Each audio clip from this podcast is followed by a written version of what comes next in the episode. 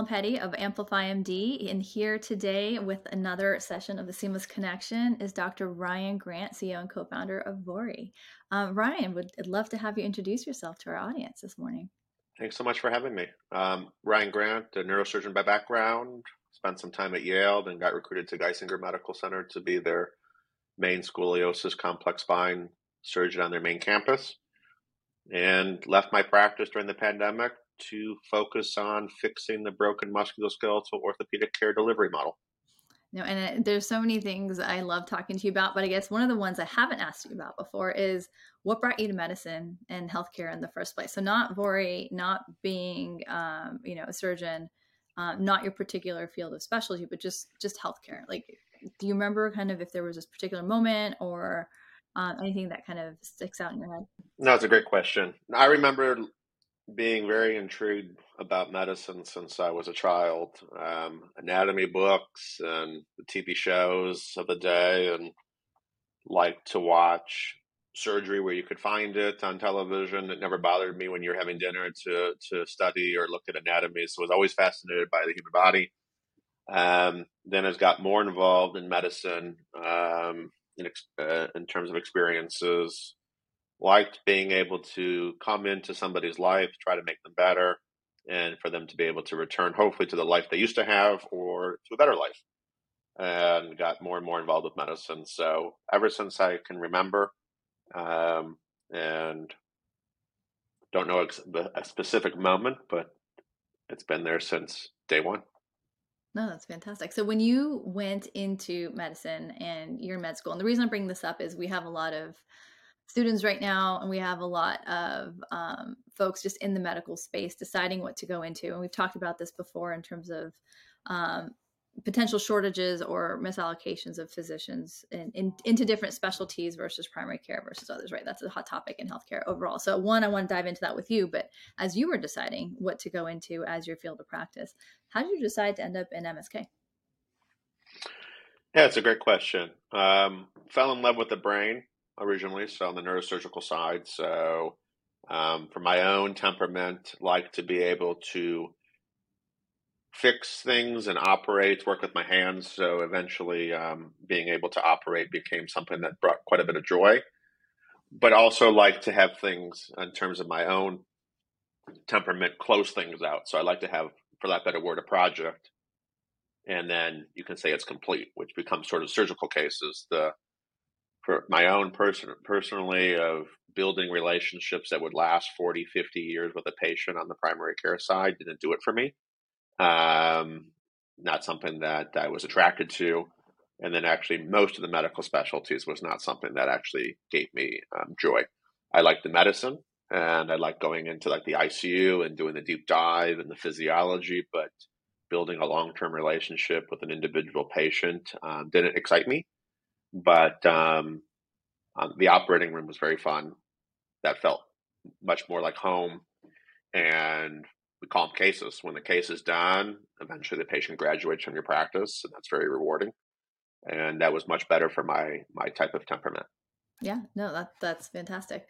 Um, so tell us a little bit about Vori and, and kind of what made you realize what the problem was out there. I know you and I have talked a little bit in terms of how health um, health systems, hospitals are incentivized to actually increase surgeries, right? And because we talked about how, you know, would you ever partner with the health system uh, via Vori? And you're like, well, actually, we're probably misaligned on that front. Can you kind of dive into that a little bit further so the audience understands how how systems yeah. think about you know MSK, how I think about surgeries, how that impacts bottom line versus potentially misaligned incentives for cost versus care. Yeah, absolutely. So yeah, MSK meaning musculoskeletal or orthopedics. As we take a step back, lower back pain is still the top cause of years lived with disability across the entire planet, even post COVID. It's one of the top Google searches. Now, depending on what you actually, who you actually want to read, Lancet, Pain Medicine, Harvard Business Review, Centers of Excellence, surgical models, you'll find that people report at least 50% of the spine surgeries, which is back mostly, are inappropriate or not evidence based across the planet. Did you say 50? 25. Five zero, yes. Um, great articles in Harvard Business Review 2019 have studied this. This has been studied by lots of auditing groups. This has been published in premier academic journals. Um, literature tends to hover around 25% for knee and 10 to 15% for hip. We could spend a semester of how we got here as a society. This is not a United States problem. You find something similar in Canada, Europe, Singapore, Australia, um, um, etc. But if the average health system does quite a bit of non evidence based, inappropriate surgery, I think incentives pushed us here over time. But that's the norm now. So, how do you think all the clinicians come out if you train in a system that that's the norm? Yeah. Nobody in 2023 at large is trying to be malicious. And how us surgeons make decisions is how we were taught to. So if you spend 10 years with your mentors, Dr. Chang, Dr. Pete Meyer, Dr. Abid, teaching you how to do a, a, surgery a certain way and how you pick on who to do it on, that's mostly going to be how you practice. You'll learn more as you as you evolve as an attending and then get into practice but we're really products of our environment. So what you find um, as you start to audit deep across the United States and other countries is there's a failure at the medical education system of teaching appropriate evidence-based care. And a lot of the hospitals that actually train folks, no, yeah, not trying to be, they're not trying to be malicious, but they have built business models over many, many decades post the war that are based on facility fees and fee for service revenue. And for those who've studied medicine or any of Clay Christensen's work, they are classic innovators' dilemmas. They have built business models that keep the lights on. And you see during COVID, turn off elective surgery, fill the hospital to 130% capacity, and practice just medicine. They can't make money. Average US hospital can't make money practicing medicine, period, even if it's at 120% capacity. So we've really built infrastructure around procedures. Anything that disrupts procedures and potentially threatens the health system's bottom line makes it very difficult for the health system to innovate. Is if innovation requires bankruptcy or complete restructuring, most people aren't going to do that. That is, by definition, the innovator's dilemma. So we've got a situation now where hospitals are their bread and butter, and as opposed to practicing medicine, like we just talked about, E and M consults, your typical kind of taking care of a sick person, versus procedures, whether elective or otherwise, is where they're actually getting the funding to keep their doors open, right? So how do you go from that to this movement now to push everything to the outpatient setting, to move to a risk-based model, to move to value-based care? How do those align, um, both on an inpatient? It's a great question. So the thesis of Vori is the care model's broken, given how much unnecessary care. But taking a step back to your question of outpatient, so if you actually take all these unnecessary surgeries and move them into ambulatory surgical centers, ASCs, if you actually do a normalization of the data for prevalence, incidence of musculoskeletal orthopedic conditions, and look at costs, costs are actually rising. We've given people easier access to the broken care model. So even though the unit economics are actually better per surgery as an outpatient, utilization is increasing. And so costs are actually rising. Um, and this has been studied this year, last year. So we actually gave people easier access to the public to the broken care model. So we've actually made it worse um, as a society. So talk about um, misaligned incentives, right? Talking about misaligned incentives, it's if you if you make a bad thing easier to do, they're just going to do more bad things. Right. There's more. It's unlimited car washes. People wash their car more. It's the that's what we've done on the surgical side, and so it's taking a step back. Uh, on our side is our thesis is the care model is broken. Average primary care provider not that well trained in musculoskeletal orthopedics. On the surgical side, this, us spine and orthopedic surgeons, we're not that well trained in the non-operative conservative arm. I have no formal training as a fellowship trained spine surgeon in non-operative conservative spine. Period. Zilch. Um, we're taught to be surgeons. It's like asking the heart surgeons to do cardiology. The heart surgeons don't know cardiology. They're heart surgeon. And so we use the wrong specialty provider. The main referral in the United States, at least, for the first physician specialist at large for back, neck, hip, knee, shoulder is right to a surgeon. That is the main referral pattern. And if you did that in the heart sector, you'd expect a rise. If you sent everybody to a chest pain to an interventional cardiologist or cardiothoracic surgeon, there's going to be more procedures. So, first is are we using the right provider? No, we are not. Our surgeons have also trained the market because most people enter the enter the system through their primary care provider. Average surgeon will not see a patient. This is for back, neck, hip, knee, shoulder from a primary care provider referral without an image. So what you see is overuse of imaging or violation of evidence-based imaging guidelines over 80 85% of the time. Nobody practices evidence-based medicine. We over-image. Part of that is because of the way we've actually forced PCPs because we won't see the referral. And then in between these two physician specialists is physical therapy, necessary but insufficient to get people better. So really, are you practicing in care teams? Are you using the right providers? Then the next thing is to flip medicine on its head. We train clinicians to be physician or clinician centric. We do not have a patient centric health system. And I haven't really found a medical school or residency that teaches people to be patient centric still. And what do I mean by that? We still talk to patients as, as, as if it's their fault when they violate me, the physician's care plan. Is the patient adherent or compliant with what? The physician care plan? We still blame the patient, even in the digital health world. What's the compliance rate? What's the non adherence rate?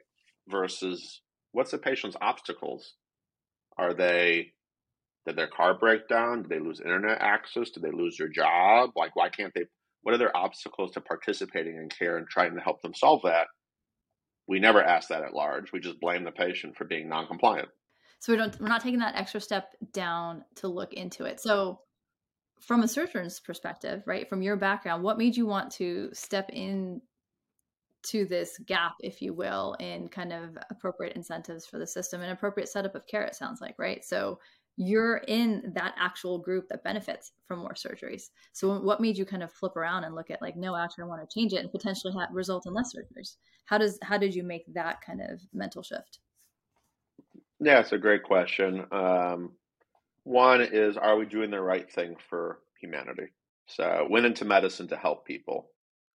If we're cutting open people to feed a bottom line, that is disturbing, just to be blunt.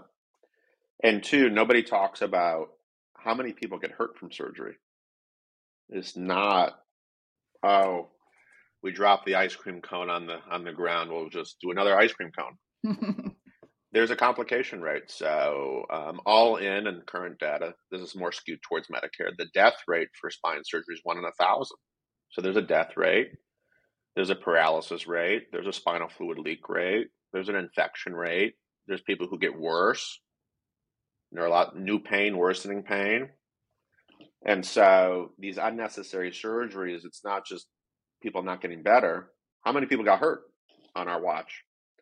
And so, if we're here to do no harm and do the right thing, we've lost our way as a medical society or as an enterprise of if the care model's broken, then the people who are getting hurt are fellow human beings. And I would argue that that's not ethical. Now, again, people not trying to be malicious, but we need to take a step back of how we got here and stop making excuses as a society that it's okay to cut people open to feed a bottom line because it keeps the lights on. That is disturbing. Yeah. So if you're switching, so basically your goal now and what you've kind of made your mission at, or is to determine the appropriate care plan for the patients and an appropriate care plan that they're compliant with. It sounds like, and I, and I don't know if you use a different word than compliant if you don't like that word, but you know to keep them on the path to recovery, if you will with the ones that need surgery and i'm sure it sounds like there's some percentage that need an appropriate level of surgery right? Yeah we refer about uh, just under 3% of our of our uh, patients get referred on to surgery so surgery has its place. I'm not anti-surgery i love surgery.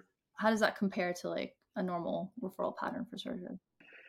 Um, some primary care providers we work with have a over a 30% referral rate to the surgical arm much lower not all of those on either arm go on to get surgery, but quite quite a bit lower.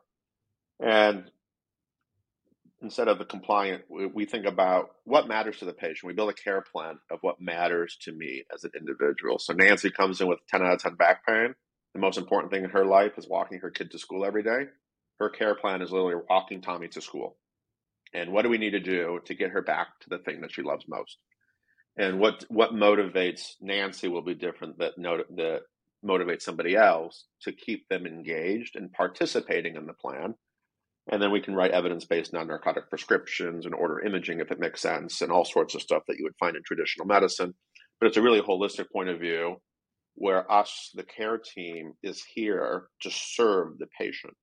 Mm-hmm. People think of physical therapy or kind of the the um, aspects of it that you're describing in terms of this care plan to get Nancy walking her son back to school, they think of a very hands-on physical in-person kind of solution. How are you guys doing this virtually? And how are you able to um, get the same results or comparable results virtually when you're not actually able to put hands on? Or are you? I don't know. Maybe it's it's a hybrid model. Yeah well we can get better results sometimes. And so we don't it's not virtual versus in person we we we that's just care. Our secret sauce is how we practice that can be done in person, that can be done virtually. You can do a lot of things virtually.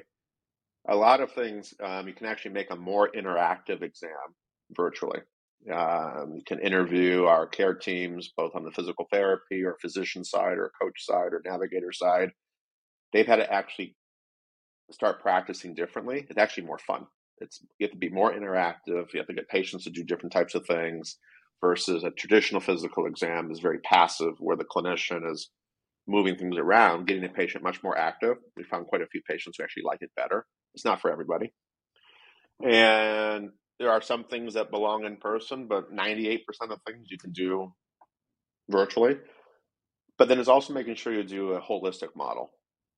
And so we'll take chronic pain as an example. Chronic pain, back, neck, hip, knee, shoulder, but let's stick on back pain because that's the most prevalent, is rarely a structural issue in the back. Sometimes it is, but the prevailing evidence in 2023, and there's even a new paper in Lancet last week, it's an overactive nervous system. The brain rewired from having continuous pain signals to it. And the analogy would be depression. How do you treat depression in 2023? What's the best evidence based standard of care? Talk therapy plus or minus some type of medication. Well, what's talk therapy? You're using structured language from someone who's trained in that to get the patient to think differently about how they experience their environment and their own thoughts so that the brain will rewire. And that's how they actually come out of depression. And so that same concept actually belongs in all of medicine. And so it's a holistic point of view is Na- how is Nancy experiencing her environment? How is she thinking about the pain?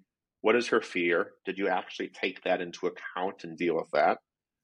And so, really, it's a it's a holistic care model. Others in non musculoskeletal spaces doing something similar would be like Oshi in the GI space, holistic brain body, and then you start to see that the secret becomes right care team, patient centric. Did you actually take in a holistic point of view? And you can get quite a few people better that the traditional system cannot because they're only focused on the tissue and they forget to take care of the thoughts of the individuals actually having. Yeah, that makes sense. So, do you feel like health systems, payers, kind of America's healthcare, um, you know, players overall, do they get this? Because this is very challenging, and this is kind of flies in the face of the financial model of a lot of vested interests, right?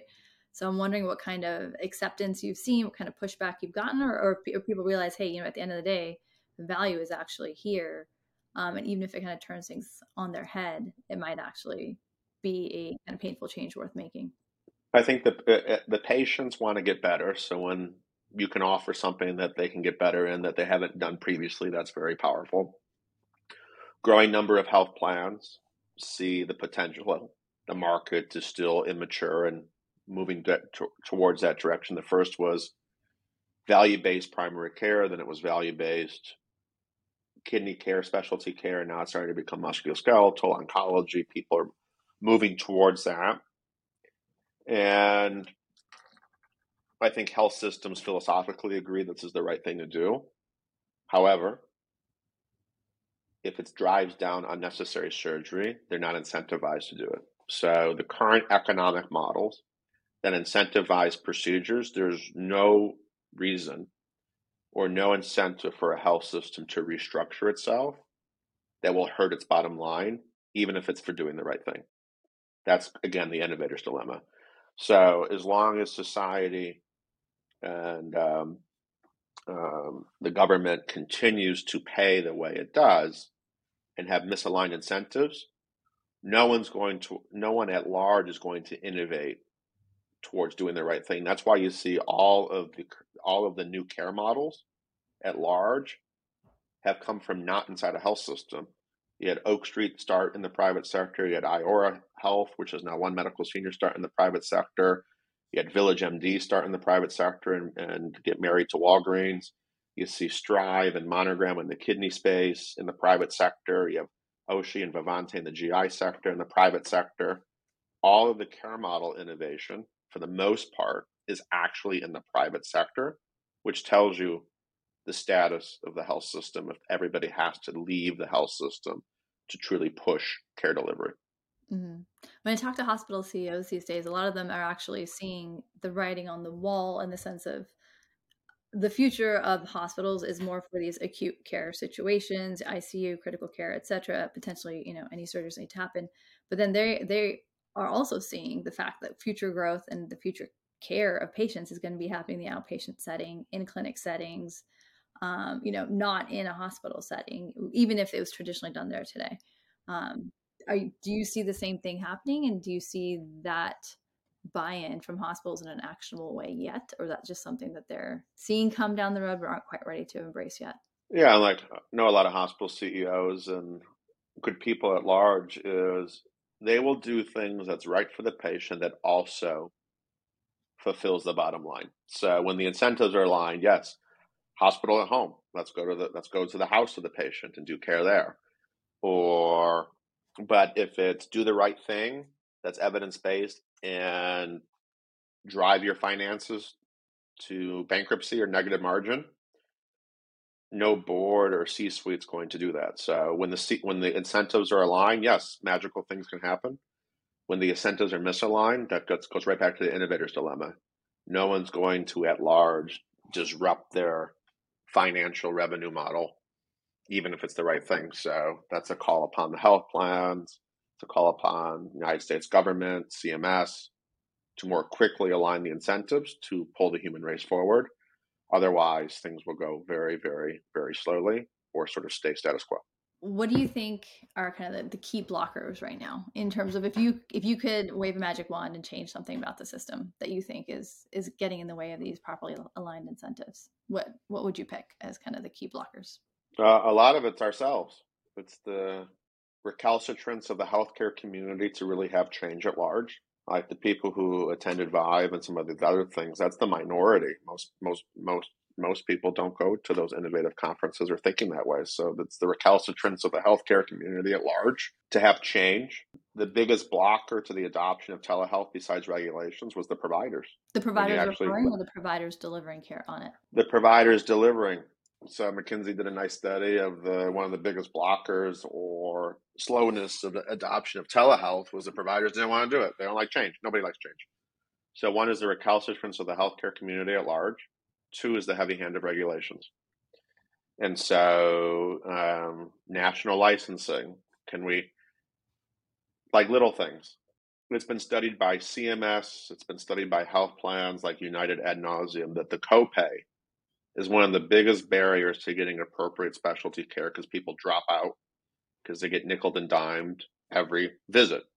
And then on the musculoskeletal side, if someone's going to see physician, and then need to do eight eight PT visits, and each one requires thirty dollar copay.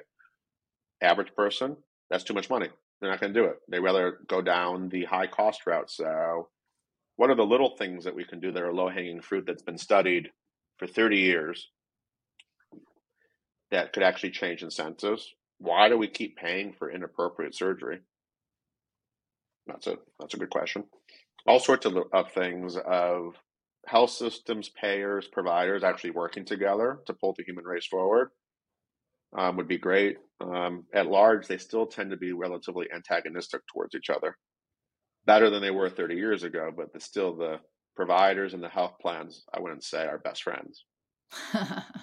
so you are, you know, you have a home or previous home was at the Geisinger Center. Now with the Kaiser Geisinger merger that was recently announced, do you have any thoughts there in terms of two very innovative health systems um, or perceived to be very innovative? It could be curious as to your perspective there and what you think that could mean for the potential for health systems to be more open to change like this. Because I know Kaiser's model is very different compared to pretty much every other health system out there.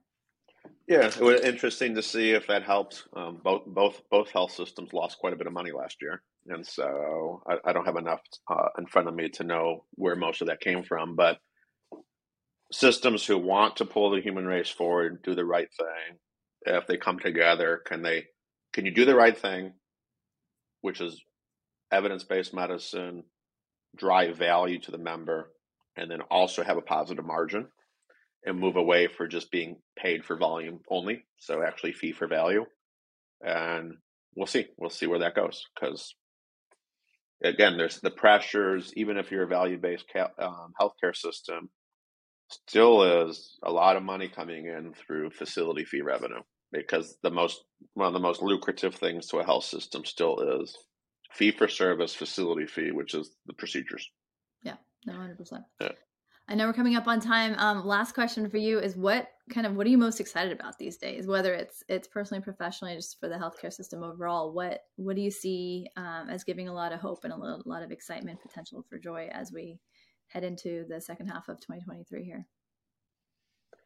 More and more people talking about actually wanting to do. We've talked about value based care for a long time, and it hasn't really worked that well. But people talking about care model design, mixing that with alternative payment mechanisms how do we better help accountable care organizations and primary care providers on the on the from the specialty side? And does that care model delivery drive value first to the patient? Uh, didn't used to hear that conversation at all 20 years ago. Does the value go to the patient? Um, that's why we went to medicine. And so i think gives me hope of the things that attracted most people to medicine when they were young and then they got into what the practice of medicine really is like in the real world and we're like oh god of actually can you actually practice medicine the ways that you had dreamed about before you went yeah no, that's that's that's exciting well I hope we will have our check-in at the end of the year and see that that at least part of that came true. I know healthcare moves very slowly, but um, but change does happen. So I think you and I are both evidence of that. So thank you again for sharing your morning with me. Really appreciate it. Um, looking forward to catching up again soon. Thank you so much.